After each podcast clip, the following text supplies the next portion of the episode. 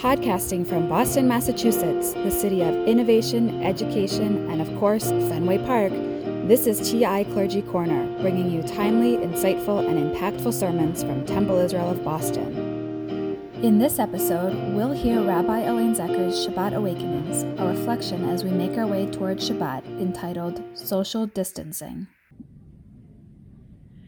We have heard the instruction multiple times as a generally accepted method to slow and hopefully to arrest the spread of COVID 19.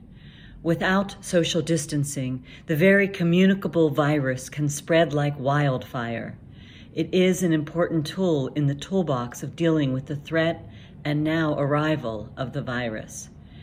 Many have adopted self quarantine as a prophylactic measure and keeping one's distance from others.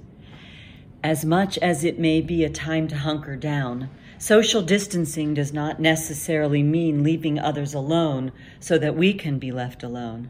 Our whole body language changes when each person is regarded as a potential threat to our physical well being.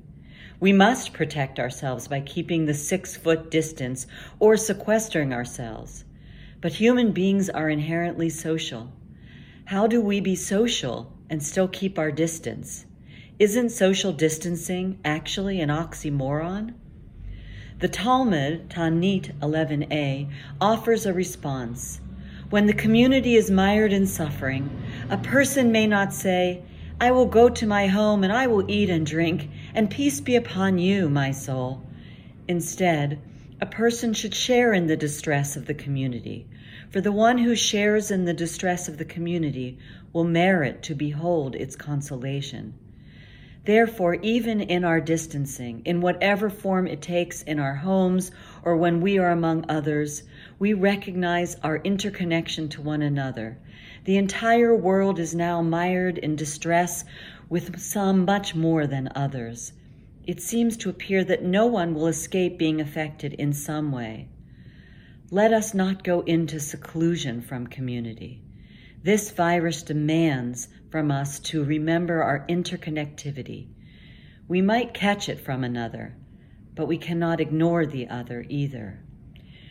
Martin Luther King in 1967 reminded us all it really boils down to this that all life is interrelated. We are all caught in an inescapable network of mutuality, tied into a single garment of destiny. Whatever affects one directly affects all indirectly. We are made to live together because of the interrelated structure of reality.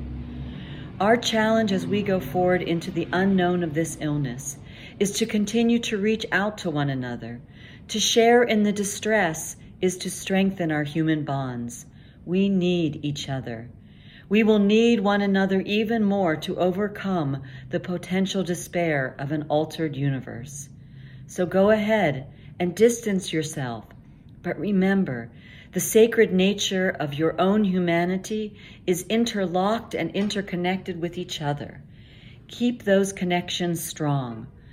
By phone, by email, by snail mail, by a wave, or by a smile. It will be what will help heal us all in the coming days. Shabbat Shalom. These are precarious times for both our bodies and our souls. Let's help take care of each other and help one another not feel isolated and frightened. Access all of our virtual opportunities to live Judaism together, even when we are physically apart, and stay up to date with Temple Israel operations at www.tisrael.org. Thanks for listening to TI Clergy Corner. If you like what you just heard, we hope you'll visit our website, www.tisrael.org slash clergycorner. This has been a Temple Israel of Boston production. Join us next time for another episode of TI Clergy Corner.